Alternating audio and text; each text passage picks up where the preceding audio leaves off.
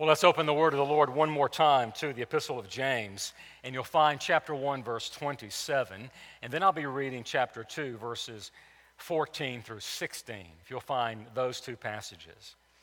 Let's remember what we've been talking about. For the last several weeks now, we've been talking about how James is concerned that his readers, and that would include us, display of faith in the Lord Jesus Christ that's alive, that it's real and vibrant, a faith that pleases the Lord.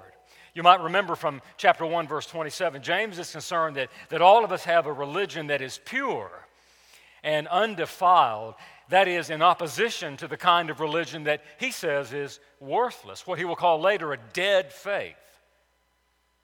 And so, James, being concerned that we have a real faith, a pure religion, lays out three tests by which we can distinguish between a pure religion and a worthless religion, between a living faith and a dead faith. Well, you know, the first test was that of a controlled or a bridled tongue. And we talked about the fact that there James is telling us that those who know the Lord should display their faith, the reality of their faith, with the fruit of speech that is under the control of the Holy Spirit. Every believer should be empowered by the grace of God to show his faith by what he says and how he says it. Our words should honor Christ, he taught us. And the attitude in which those words are delivered should honor Christ as well. So that was the first test. We should speak like our Father speaks. But now there's a second test. And it's revealed in the words we're going to read in chapter 1, verse 27, and then beginning in chapter 2, verse 14. Let's read those now. James says, Religion that is pure and undefiled before God the Father is this to visit orphans and widows in their affliction, and to keep oneself unstained from the world. And then notice chapter 2, verse 14.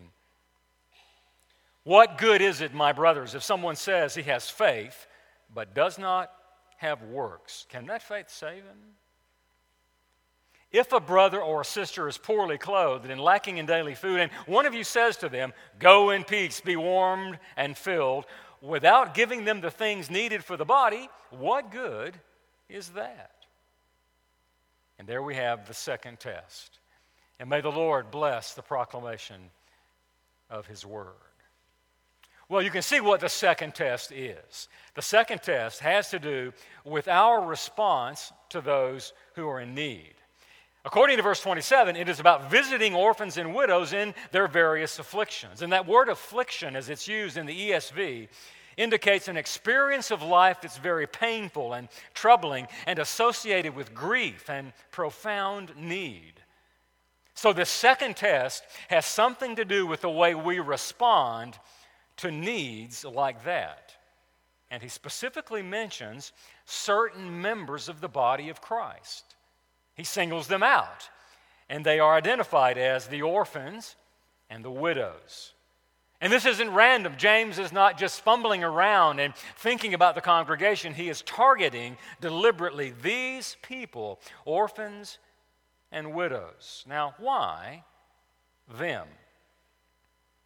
Well, we need to go back in time and put ourselves in the shoes of the first century readers.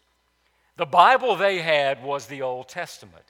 They were steeped in the Old Testament. Many of them were former Jews who had become Christians, and so they, they knew the Jewish uh, scriptures. And when they heard the names, or rather the designations, or orphans and widows, their memories would have been triggered because they, they would have known that the Old Testament speaks very deliberately about orphans and widows, two of the most vulnerable kinds of people in, in all of Israelite culture, even in the culture of the ancient world. When you heard the, the, the, the, the categories of orphans and widows, you would immediately think of the most desperate and needy people in all the world. The orphans and the widows were the most exposed to the harsh realities of life in the ancient world. The most vulnerable members of the church would have been orphans and widows. In a word, they were helpless. Now, that's hard for us to understand, isn't it? We're so far removed from such desperate times. And in our part of the world, at least, there are many support structures and programs and agencies that have been created to take care of those who are orphaned and widowed. And we should rejoice in that. But it wasn't the case in the days of the Bible. Back then, orphans and widows had to fend for themselves. Their existence was terrible and perilous. And so James has deliberately targeted those in the body of Christ who are most destitute. Now, in doing that, he's simply advancing what the Old Testament taught. In fact, as you read the Old Testament, it becomes very clear that, that God, has, God has singled out orphans and widows those most vulnerable among his people as the objects of his special love and concern. Listen to the way this plays out in the Old Testament. It begins in the Old Testament law code, the book of Exodus, chapter 22. And the law says this You shall not mistreat any widow or fatherless child. So there was a law about really watching out for and protecting those who are the most vulnerable. In Deuteronomy 10, God reveals himself as the one who will execute justice for the fatherless and the widow. God specifically targets them as those he wants to surround with protection. And then in the Psalms, the Lord reveals this same concern. Psalm 68 God reveals himself as the father of the fatherless and the protector of the widows. That's who Israel's God is. Again, Psalm 82, we are exhorted to give justice to the weak and the fatherless, maintain the right of the afflicted and the destitute. And then we hear it in Israel's prophets. As the prophecy of Isaiah commences, chapter 1, verse 16, the prophet looks at the nation in sin and says, Wash yourselves, make yourselves clean, remove the evil of your deeds. Cease to do evil, learn to do good, seek justice. And listen to this correct oppression, bring justice to the fatherless, and plead the widow's cause. Again, God is concerned about the most vulnerable. We hear it in Zechariah chapter 7. Thus says the Lord of hosts Render true judgments, show kindness and mercy to one another. Do not oppress the widow or the fatherless, the Lord says. And then with Malachi, God's judgment upon his sinful people is announced with finality. And the Lord says to Israel, I will draw near to you for judgment, and I will be a swift witness against you, against sorcerers and adulterers and those who swear falsely. And these people here, these who oppress the widow and the fatherless. God is concerned about the most vulnerable of his people. They represent the orphans and the widows, the most needy, the, the most destitute, the most desperate. And why would God do that? Why would God single them out? It's because there's an object lesson there for Israel. And you can think already what that object lesson must be about. The reason God's concern for the most vulnerable is so explicitly reflected in all of the Old Testament is that the entire covenant nation had been the recipients of God's very special love. Israel had been fatherless.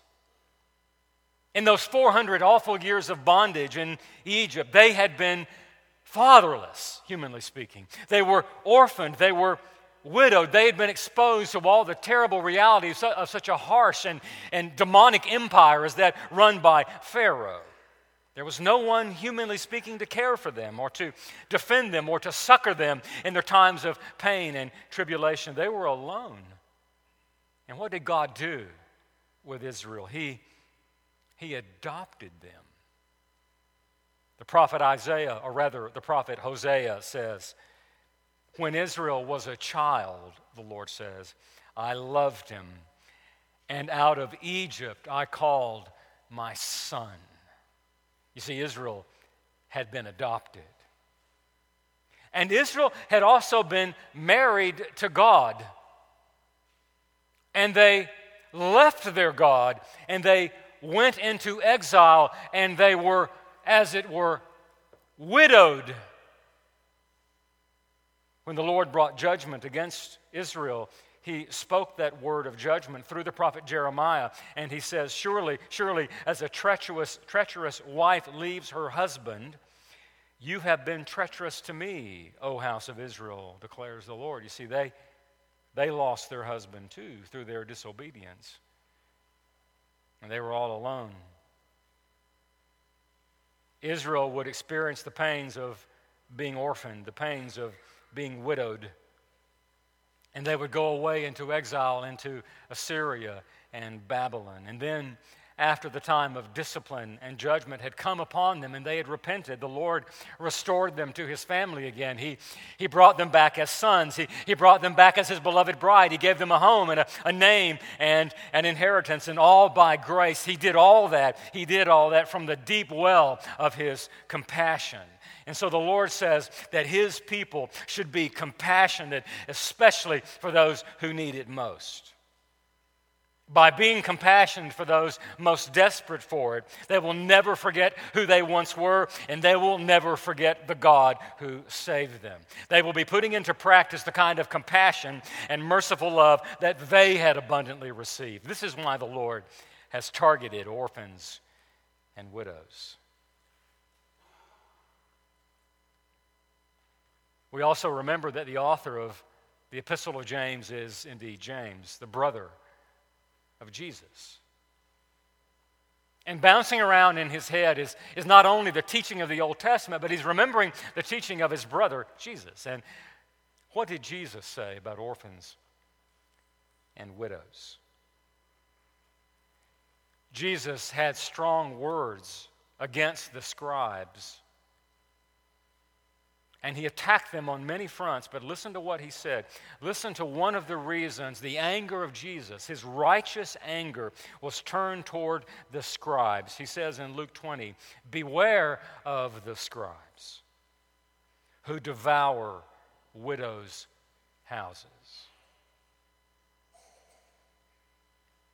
James is simply echoing the teachings of Jesus. And he is saying that the new community of faith, the new Israel, the true Israel, should demonstrate the same compassion that God has always given to his people in their most desperate hours.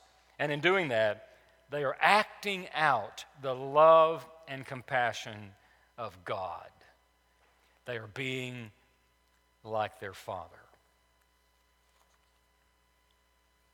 But notice in chapter 1, verse 27, James defines very specifically how we care for them. Notice the word visit. True religion, he says, is to, to visit orphans and widows in their various afflictions. And again, James is not haphazardly choosing words. He's picking them out deliberately. He's drawing them out of the theology of the Old Testament, he's drawing them out of the words of Jesus. Again, this idea of visitation is a rich theological and biblical concept. Let me show you what I mean. In Genesis 21, we have the story of Abraham and Sarah, both very old and both way past the ability to have children, and yet given a promise by God that there would be a covenant son. Sarah is old. There's no way on earth she'll have a baby. And yet the Lord promised. And then we read these interesting words in Genesis 21, verse 1. Then the Lord visited Sarah as he had said. And the Lord did to Sarah as he had promised. And you know what? She had a baby. And she named him Isaac. The Lord visited Sarah. In Exodus 4, we see another image of this beautiful concept of visitation. God calls Moses. Moses is reluctant to go, he, he wants a backup quarterback. And the Lord says, All right, your brother Aaron, he can throw the ball sometimes, he can speak good. You bring him along. You go tell Pharaoh to let my people go. I got a mission for both of you. Go rescue my people. Aaron goes back to the people of the Lord, and we read this interesting phrase. Aaron spoke all the words that the Lord had spoken to Moses, and he did signs in the sight of all the people. And the people believed. And when they heard that the Lord had visited the people of Israel and that he had seen their affliction, they bowed their heads and worshiped him. Do you see that? The Lord visits his people, he sees them in their affliction, and they respond by worshiping him. God has visited his people. And then in 1 Samuel 2, there's Hannah, the mother of Samuel. After Samuel is born, she wants more children. Isn't it interesting what we read? 1 Samuel 2 21. Indeed, it says, the Lord visited Hannah, and she conceived and bore three sons and two daughters. Now, do you see the point? God visits his people and he blesses them. He gives to them, he gives them mercy. He comes to them personally. He doesn't send them an envelope full of money. He doesn't send an agent or an emissary. He comes to them himself. He comes. And he comes with mercy and compassion pulsating from his infinite heart. And then I suppose James also had something else in mind related to his older brother Jesus. For in Matthew 25, Jesus is speaking of the last day, the day of judgment, when, when Jesus comes. And listen to what he says. Then the king will say to those on his right, Come, you who are blessed of my Father, inherit the kingdom prepared for you from the foundation of the world. For I was hungry and you gave me food. I was thirsty. You gave me to drink. I was a stranger. You welcomed me. I was naked. You clothed me. I was sick and you what? Visited me.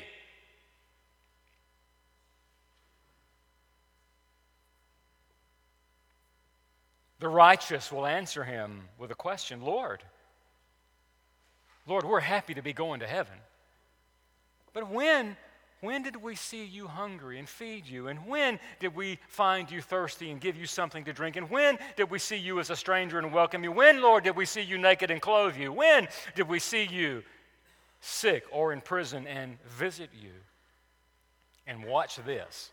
And then Jesus, the King, will answer them Truly, I say to you, as you did it to one of the least of these, my brethren, you did it to me.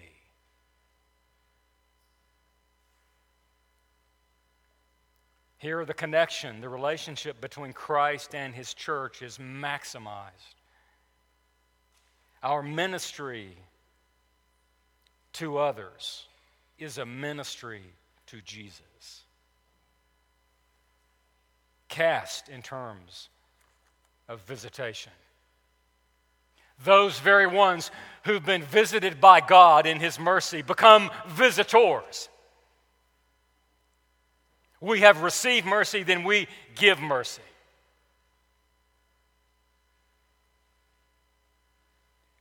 We don't just throw money. We don't send a committee. We don't create a program for support. We go ourselves as the Lord came. He comes to those who are completely destitute, who are lost, who are in grave peril, who are hopeless, dead in sins and transgressions, and He loves us, and He has compassion for us, and He does something. He does something. He paid for our freedom with His own blood. His mercy and His compassion took the form of ultimate sacrifice.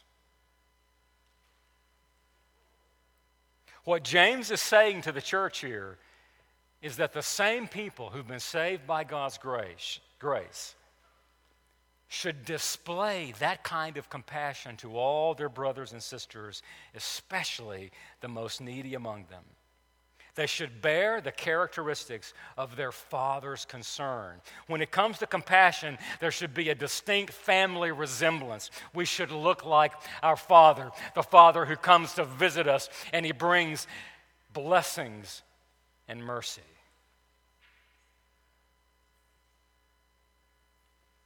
But notice how this test now in chapter 2 gets expanded. So let's turn to chapter 2 and read more about this second test. He expands and he practically applies now this test. He's going to tell us about visiting orphans and widows. You'll notice in verse 15 the, the words brother or sister and like the Old Testament, like the teachings of Jesus, there's special focus here upon those within the covenant community who are needy. Now, now it isn't the case that God doesn't care about the world, and it isn't the case that, that, that we should not care about the world. But love and mercy must start at home with the covenant people. Do you see that? With fellow believers. That's what's in view here. We have a very special responsibility to one another. We are bound, bound by love and close family ties. Now, that's, that's hard, isn't it? Because ironically, maybe tragically, the most challenging environment in which to be loving and compassionate is in your own family. And I suspect that everybody here knows what I'm talking about. For whatever reason, it seems that at least at times, it is a lot easier to be merciful to those with whom we have no real connection. It is much less difficult, it seems at times, to love the stranger, to be kind to those whose names we don't know, who, who are outside our own families. And, and an example might be a simple one. How often do we give more grace to visitors in our home than our own family members get? How often are we more polite and more respectful and more loving to those? Who are outside our family than we are to our own spouses or our parents or our loved ones. And that exposes a great and perplexing flaw in our hearts that we would, we would treat others outside the family with more compassion than our own blood kin. And the same happens in the church, doesn't it? How many churches today take up money for the poor and the needy of the world? How many churches engage in great service projects around the globe for the benefit of the neighbors and the entire world at large? They feed the hungry and they clothe the naked, but they don't love each other. And while engaging in all of these humanitarian projects, that church family is divided, it's fractured, it's beset with selfishness. It exists many times in the toxic atmosphere of competition and envy and anger and strife.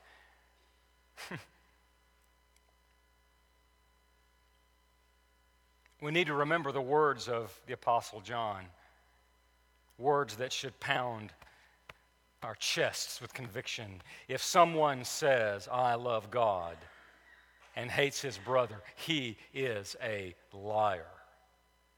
For the one who does not love his brother, whom he has seen, cannot love the God whom he has not seen. Love and compassion must begin here. Our ministry to the world will have no integrity and no power if we don't love one another and offer each other the compassion of Christ. We must, to use a Pauline phrase, we must excel still more in love. The very compassion of our Father must blossom and explode in these four walls.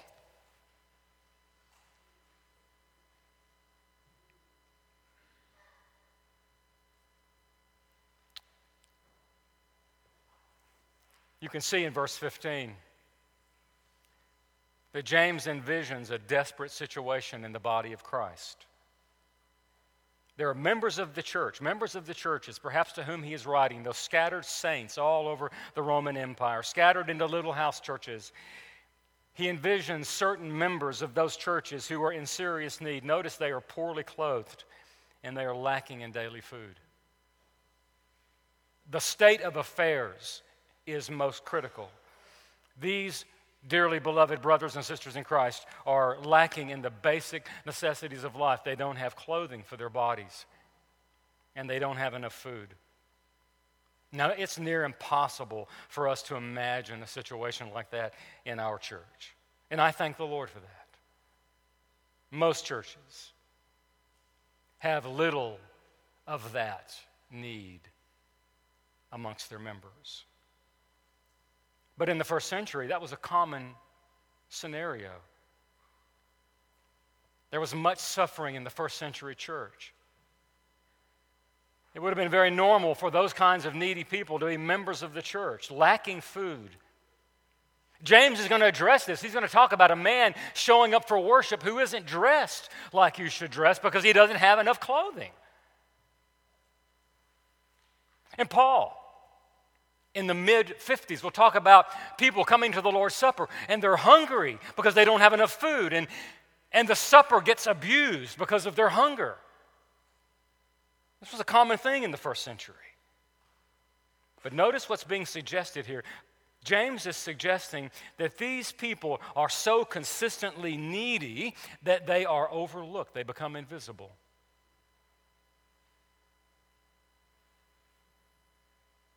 The well to do members of the churches can easily become cold and calloused to their condition. Their patience could wear thin, their compassion would flag, and their mercy might diminish. And James plays out this scenario further. He, he imagines some of those very, very needy people being among those house churches. And he says, Now, one of you, one of the well to do, wants to help. And so you go up and you speak to them. You say, Go in peace, be warmed and filled.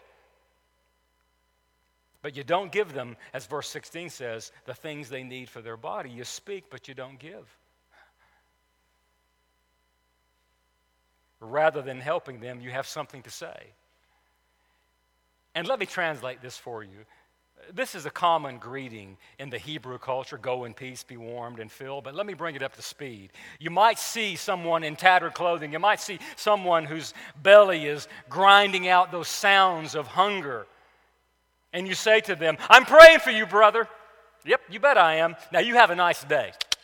You kind of click your tongue at them. Or you say, Oh, the Lord bless you. I know it's all going to be all right. God causes all things to work together for those who love Him. It's all going to work out, no problem. And you even quote verses of the Bible. You offer the Christian cliches. Keep up your spirits. Don't be discouraged. And James suggests that by any measure, that is a heartless reply. The theology you may be speaking could be orthodox, but your heart is cold. It is heartless orthodoxy. It's been said that such a reaction as James is imagining here is insensitive at best. It is neither mercy nor compassion. It is pious words devoid of any substance at all. It is an empty reply in view of a desperate need. Well, then James does what he does, and he does it well. He renders a verdict, he speaks very bluntly. And the verdict, the blunt, in your face verdict for this kind of compassion, is in verse 16. What good is that? it is completely worthless. And then he utters the phrase that sends electric currents through our body in verse 17. So also, faith by itself, if it has no works, is dead. Now, listen to what James is saying. Let's put it in English that we can all understand. James is saying that the kind of faith, the kind of religion that stops at words is worthless.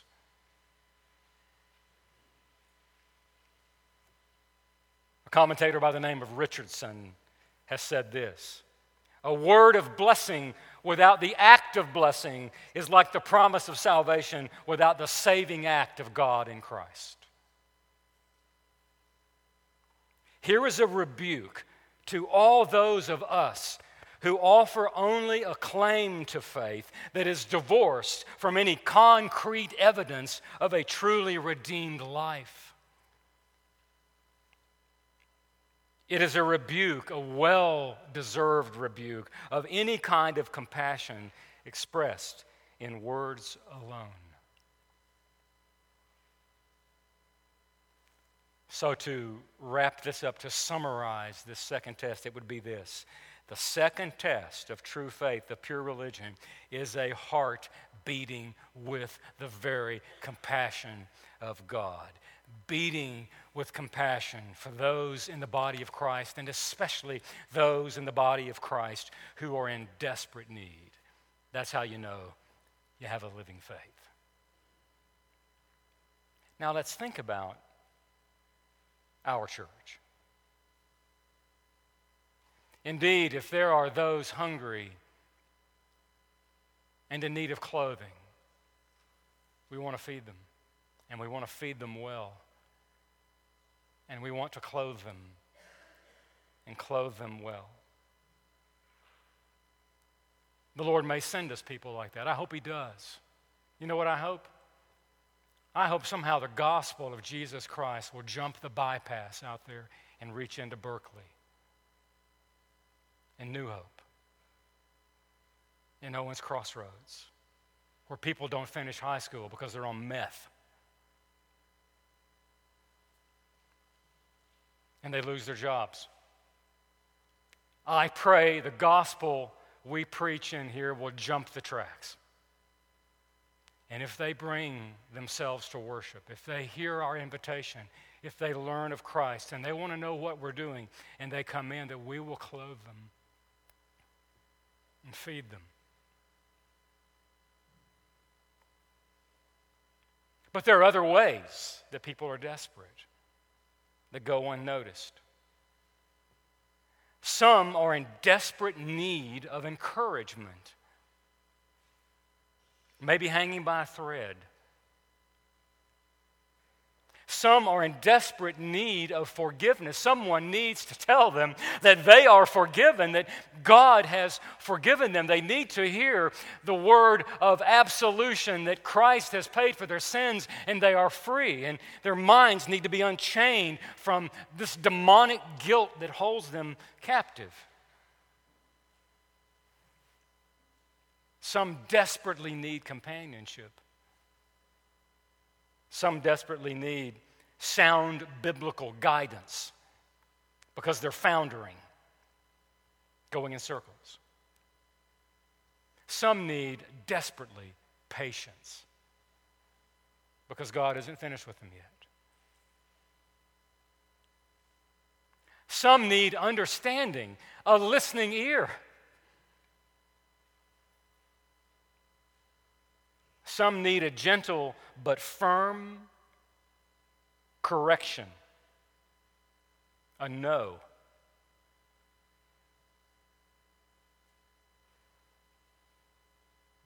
Some need prayer. Some need an invitation to your house or to dinner. We need to visit them. We need to visit them with compassion. We don't need to wait until somebody orders us to do that or until some program drops down from the session on high. we need to visit them. You've already got permission from God to do that. We need to visit them. We don't need to wait around for somebody else to move first. Wouldn't it be wonderful if someone in need got run over by people wanting to help them?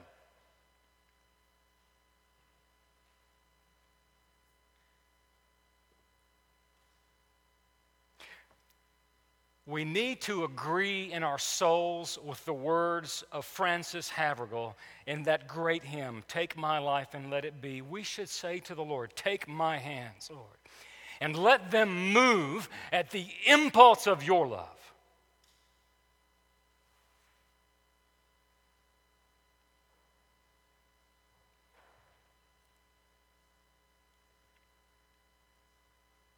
Well, how do we get there? How can we become visitors? How can we have compassion, the kind that our Father has? Two ways. First, realize who you are and what you've done, and how God has loved you in Christ despite your sins and transgressions. To become people of compassion, we must see and confess our desperation before God. A pride filled, self righteous heart simply cannot love. Dear God, we should say, show me the sins that you have paid for.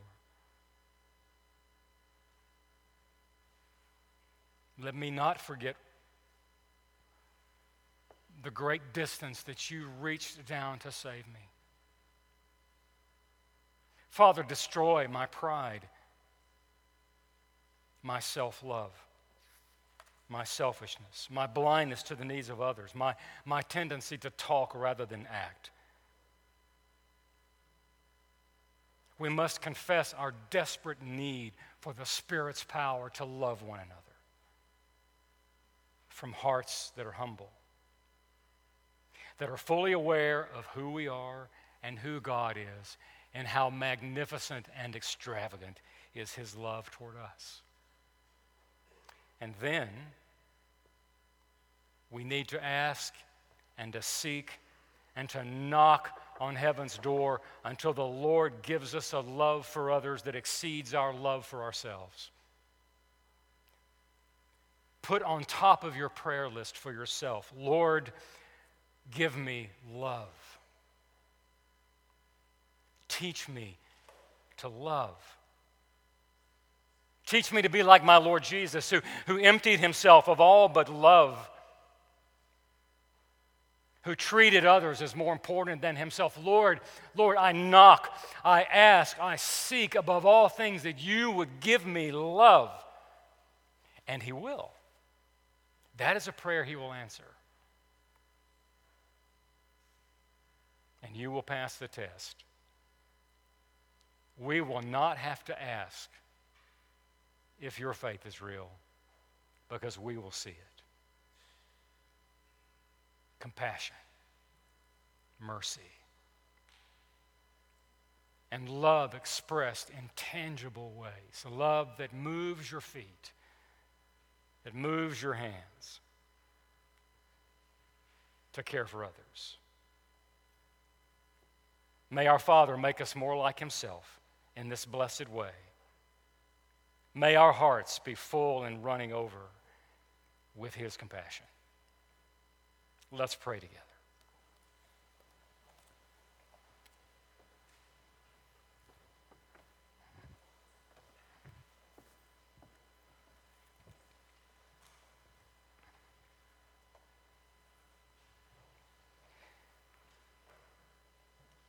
Father, in these few moments as we conclude at your table, will you show us what love is one more time? Would you help us to get clear what love really is? How much you love us. And then in turn, how we are to love one another. Open our eyes, nourish our souls, fill us with your spirit and his power, and teach us to be like Christ. In his name, amen.